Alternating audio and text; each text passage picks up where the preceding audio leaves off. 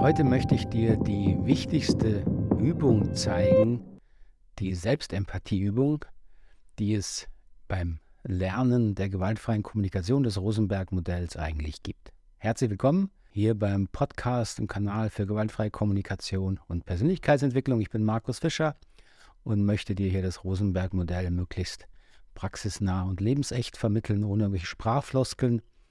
Und dazu dient heute eine Übung, eigentlich die Übung, die wesentliche Übung, die bei uns nach den grundsätzlichen Themen, den Definitionen, die wir so haben im Rosenberg-Modell, einfach dran ist und die wir immer wieder in allen Ausbildungen auch genauso machen und sehr, sehr häufig wiederholen. In diesem Einsteigermodulen, die letzten Episoden hier im Podcast waren ja auf vielfältigen Wunsch nochmal Grundlagenmodule, also vor allen Dingen für Menschen, die noch gar keinen oder wenig ähm, Kontakt und Erfahrung mit dem Rosenberg-Modell haben. Und deswegen an dieser Stelle eben nach den grundsätzlichen Definitionen, wenn du die noch nicht kennst, würde ich dir empfehlen, die anzuhören. Jetzt eben die wichtigste Selbstempathieübung. Wichtig für diese Übung, das ist eine angeleitete Übung und du bekommst die Schritte dazu von mir auch als Anhang PDF, die kannst du dir runterladen hier unten unter dem Podcast oder dem Video. Und was wichtig ist, diese Übung braucht Fokus und Zeit und Ruhe. Den Fokus und Zeit, dass du eben dich auf dich selbst konzentrieren kannst und in deinen Gedanken und Gefühlen ähm, dich bewegen kannst, ohne abgelenkt zu werden. Wenn du alle 30 Sekunden, zwei Minuten rausgerissen wirst durch ein Telefon oder ein Kind, das etwas von dir möchte oder sonstige Ablenkungen, wird es sehr, sehr schwierig, diese Übung sinnvoll durchzuführen. Das bringt dir im Grunde nichts, dann bleibt es mehr ein drüber nachdenken.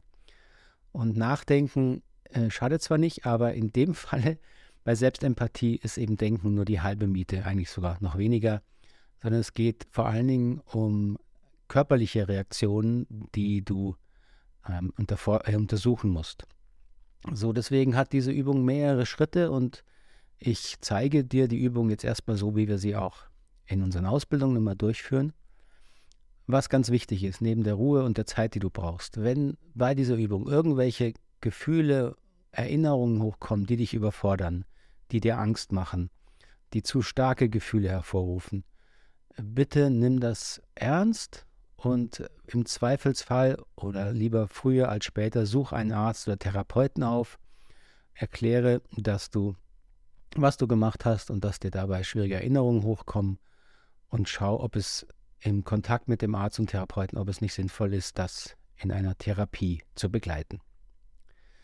Diese Übung hat mehrere Schritte und die Reihenfolge ist wichtig. Du kannst und solltest diese Übung in deinem Rhythmus durchführen. Das heißt, ich werde dir jetzt die Schritte ähm, hier vorstellen und auch erläutern. Und dann, bevor du zum nächsten Schritt übergehst, würde ich dir einfach empfehlen, Pause zu drücken, wenn du die Übung wirklich mitmachen möchtest und dann dir Ruhe und Zeit zu nehmen, um diesen Schritt eben auszuführen. Es ist auch hilfreich, wenn du etwas zu schreiben dabei hast. Das Schreiben ist jetzt nicht per se notwendig, aber gerade am Anfang hilft es, den doch äh, diffusen Gedankenstrom, wirren Gedankenstrom etwas zu verlangsamen, klarer zu bekommen und auch Gefühle klarer zu bekommen, wenn wir sie versuchen in Worte zu fassen. Das heißt nicht, dass es immer notwendig ist zu schreiben, aber es hat sich bewährt, gerade wenn du damit noch am Anfang stehst. Diese Selbstempathieübung machen wir, damit du dir bewusster wirst, welche unbewussten Gefühle und die dahinterstehenden Bedürfnisse eigentlich betroffen sind, die sich sozusagen wirklich melden, damit du Klarheit und Bewusstheit gewinnst über deine Bedürfnisse. Darum geht es im Rosenberg-Modell. Für die Übung ist es auch wichtig, dass du dir vornimmst oder dich bemühst, in der Situation zu bleiben, die wir gleich untersuchen werden. Das bedeutet, dass du dich möglichst wenig ablenkst, dass du nichts andere Sachen machst, sondern versuchst, dich so intensiv wie möglich in die Situation hineinzudenken. So, welche Situation kannst du damit untersuchen? Im Grunde jede, und das wäre jetzt schon der erste Schritt für die Übung, dass du dir eine Situation nimmst, wo vielleicht am besten eine andere Person beteiligt ist. Das ist aber jetzt nicht zwangsläufig notwendig, aber es ist am Anfang häufig einfacher, über die du dich geärgert hast, oder die etwas getan hat, was dich sehr verletzt oder irritiert hat. Es ist nicht wichtig, ob die Situation äh, schon geklärt ist, ob du noch in Kontakt bist mit der Person oder nicht. Das Wichtigste ist, dass es eine Situation ist, die dir wichtig ist, wo du merkst, es wäre dir auch wichtig genug, äh, die Situation klarer zu bekommen. So, und jetzt im ersten Schritt, bitte nimm dein Schreibzeug und notiere dir einfach in zwei bis drei Sätzen eine Beschreibung der Situation. Einfach eine Überschrift und vielleicht noch ein, zwei Sätze, wie du diese Situation in kurzen Begriffen beschreiben würdest. Nimm dir dafür Zeit, mach irgendwann hier eine Pause.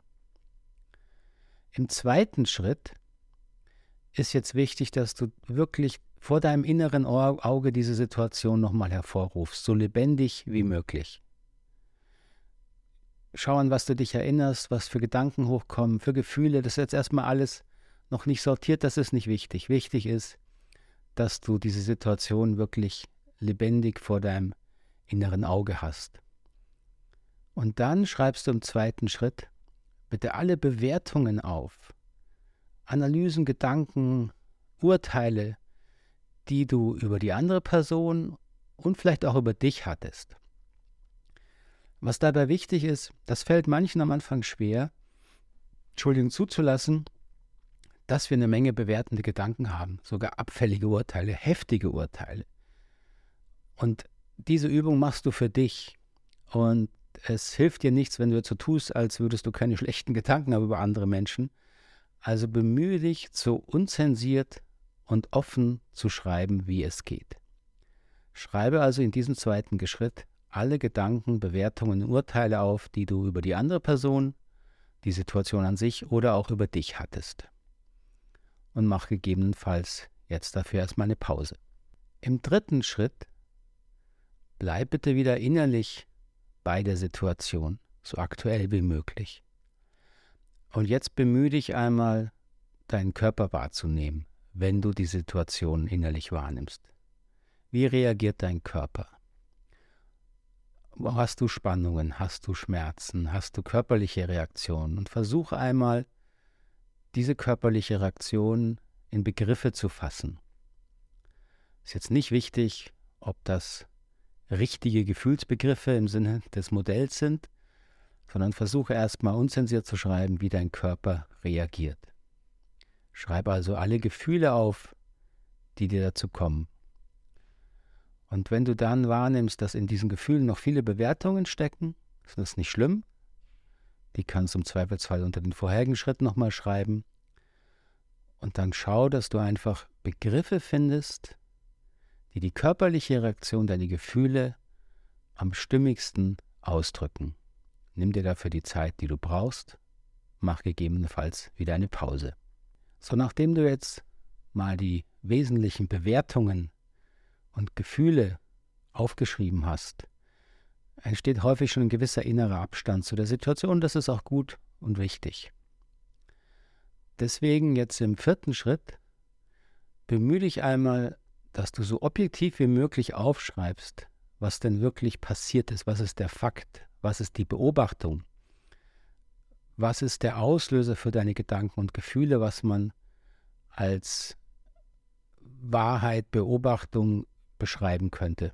Es hilft manchmal, wenn du dir vorstellst, dass die Situation von einer Videokamera aufgenommen werden würde und du sie deinen bekannten Freunden zeigst und das, worauf sich alle einigen können, das nennen wir dann die Beobachtung. Oder stell dir vor, du müsstest es bei der Polizei anzeigen, die wollen dann auch genau diese Fakten wissen. Jetzt bemühe dich einmal in diesem vierten Schritt aufzuschreiben, was ist wirklich passiert. Im fünften Schritt gehst du jetzt noch einmal deine Gedanken, Bewertungen durch. Und frag dich mal, was sagt das jetzt über deine Bedürfnisse? Ganz spontan, ohne groß drüber nachzudenken. Was hättest du in dieser Situation gebraucht? Du kannst dich auch fragen, was hätte der andere tun sollen? Und schreib mal auf, was dir spontan kommt, was deine unerfüllten Bedürfnisse in dieser Situation waren. Nimm dir Zeit, mach eventuell eine Pause. So, jetzt im sechsten Schritt bemühst du dich noch einmal, die Gefühle stärker werden zu lassen, die du schon aufgeschrieben hast. Ruf dir die Situation nochmal lebendig vor Augen und jetzt nimm mal, so gut es geht, deine Gefühle wahr, deine körperlichen Reaktionen, versuch diese stärker zu machen. Nimm dir die Zeit, die du dafür brauchst, mach eventuell hier eine Pause. Und dann frage dich, frage dieses Gefühl, was hättest du gebraucht? Gefühl. Was drückt dieses Gefühl in dir aus? Schreib dir spontan und unzensiert auf, was dir dabei kommt. Mach wieder eine Pause und nimm dir die Zeit. Im siebten Schritt lies dir bitte mal die Bedürfnisse durch, die du jetzt aufgeschrieben hast. Und stell dir mal vor, wenn diese Bedürfnisse erfüllt wären. Nur in der Vorstellung. Gäbe es darunterliegende Bedürfnisse, die das auch noch mit erfüllen würde. Das mag jetzt vielleicht ein bisschen lustig klingen. Es zeigt sich einfach, dass Bedürfnisse verschiedene Ebenen, verschiedene Schichten haben. Und bleib einfach mal bei dem, was du wirklich gebraucht hättest, wie du dich gefühlt hast, und frag dich so lange, bis du einen Eindruck hast, das sind alle wichtigen Bedürfnisse, die sich da in dir gemeldet haben. Nimm dir Zeit und mach eine Pause, wenn du das brauchst. Und im achten und letzten Schritt, jetzt wo du so stark in Kontakt bist mit deinen Gefühlen und Bedürfnissen, stell dir die Frage, ob du dieses Gefühlsmuster, das, was du da in dir erlebst, ob du das zum ersten Mal erlebst oder vielleicht schon aus deiner Biografie kennst. Diese Frage ist keine Frage, die dich jetzt dazu bringen soll, irgendwas zu konstruieren oder dir auszudenken. Wichtig ist, dass du den Körper sprechen lässt und einfach bewusst bleibst, ob die Erinnerungen und Gedanken kommen, an die du vorher noch nicht gedacht hast, spontan, nichts, was du dir ausdenkst. Also konstruiere nichts. Bleib bei deinen Gefühlen und Bedürfnissen und frag es, ob da eine Erfahrung drin steckt, die du schon kennst. Nimm dir auch dafür die Zeit, die du brauchst und streng dich nicht an. Wenn dabei erstmal keine Erinnerung kommt, das ist nicht schlimm, das ist am Anfang auch häufig normal. Das waren die acht Schritte erstmal dieser Übung. Diese Übung dient dazu, dass du dir die tiefer liegenden Bedürfnismuster in dir bewusst wirst, die sehr wahrscheinlich hinter deinen starken Gefühlen stecken, die du eben in dem Auslöser erlebt hast. Und was sehr häufig passiert, und dafür braucht es aber auch ein bisschen Erfahrung, Zeit und manchmal auch Unterstützung, dass du durch dieses emotionale Erinnern merkst, dass die eigentliche emotionale Reaktion, die du mit dem aktuellen Auslöser in der Situation hattest, den du ja aufgeschrieben hast, deine aktuelle Geschichte, dass die emotionale Reaktion aber sehr viel älter ist und dass du eben diese Erfahrung schon früher gemacht hast. Und diese Erfahrung bedeutet, dass du eben Bedürfnisse hattest und immer noch hast, die empfindlich sind, weil sie eben in deiner Geschichte erlebt haben, dass sie früher schon nicht beachtet wurden, verletzt wurden oder zumindest in Gefahr waren. Und diese Bedürfnisebene, die da in Gefahr war, das ist es, was wir meinen eigentlich, wenn wir über Bedürfnisse sprechen, hier in dem Selbstreflexionsmodell. Denn das sind die Bedürfnisse, die sich unbewusst melden, wenn sie den Eindruck haben, jetzt wiederholt sich wieder diese Erfahrung. Und dann melden die sich natürlich auch im Alltag, in der aktuellen Situation. Nur sie führen eben sehr häufig dazu, dass du sozusagen emotional überreagierst, weil diese Gefühle eben stark sind, unverarbeitet sind. Und diese Selbstempathieübung kann dir helfen, dir dabei auf die Spur zu kommen. Und sie dient gleichzeitig dazu, diese Erfahrungen zu verarbeiten. Denn wenn du dir dieser Geschichte, deiner Geschichte bewusster wirst und vor allen Dingen die Emotionen darin bewusst nochmal nacherlebst, dann verlierst du die Angst vor diesen Gefühlen. Du gibst dir ein Stück weit auch gut selber Empathie, also du, du erlebst, dass du dir selber Verständnis entgegenbringst und das entspannt deinen Körper. Und du trennst vor allen Dingen die vergangene Erfahrung von deinem gegenwärtigen Denken und Handeln. Das heißt, es entsteht ein innerer Abstand und es entsteht dadurch etwas Freiheit, dass du in Zukunft, wenn du diese Übung regelmäßig machst, früher erkennst, wenn sich wieder diese alten Bedürfnismuster melden. Und dann kriegst du den Fuß in die Tür sozusagen und kannst sagen, na Moment, jetzt bin ich aber hier und jetzt, ich bin erwachsen, ich will jetzt anders handeln. Und das kannst du aber nur, wenn du es rechtzeitig erkennst. Weil wenn du es nicht rechtzeitig erkennst, dann passiert das, was mir auch immer wieder passiert. Dann kommen wieder die alten Gefühle, die überschwemmen einen und das ist nur ein Signal dafür, aus meiner Sicht, dass man diese Selbstempathieübung mal wieder machen muss oder es mal wieder braucht, weil das eben eine alte Erfahrung ist, die auch nicht weggeht. Das ist, zeigt die Erfahrung, diese alten Verletzungen gehen nie ganz weg, aber wir können lernen, damit bewusster und erwachsener umzugehen und dazu dient diese Übung. Nochmal zur Erinnerung, wenn da Erfahrungen hochkommen oder Gefühle hochkommen, die dir Angst machen, Erinnerungen, die dich besorgen, äh, zu sehr aufwühlen, bitte nimm das ernst und geh zu einem Arzt und Therapeuten. Das hier ist keine Ersatz, das ist kein Ersatz für eine Therapie und auch keine therapeutische Begleitung. Das ist eine Übung für gesunde Erwachsene, die lernen wollen, mit ihren eigenen biografischen Themen, die wir alle haben, besser umzugehen. Es ersetzt keine Arbeit an traumatischen oder sonstigen schwer verletzenden Erfahrungen. In diesem Sinne hoffe ich, dass dir diese Übung ein Stück weit weiterhilft. Über Kommentare, Fragen freue ich mich natürlich, wie immer. Und jetzt wünsche ich dir eine gute Erfahrung damit und vielen Dank für deine Aufmerksamkeit. Wo immer wir uns gerade hier begegnen oder wo du mich im Ohr herumträgst. Wir sehen uns und hören uns beim nächsten Mal wieder. Alles Gute. Bis dahin.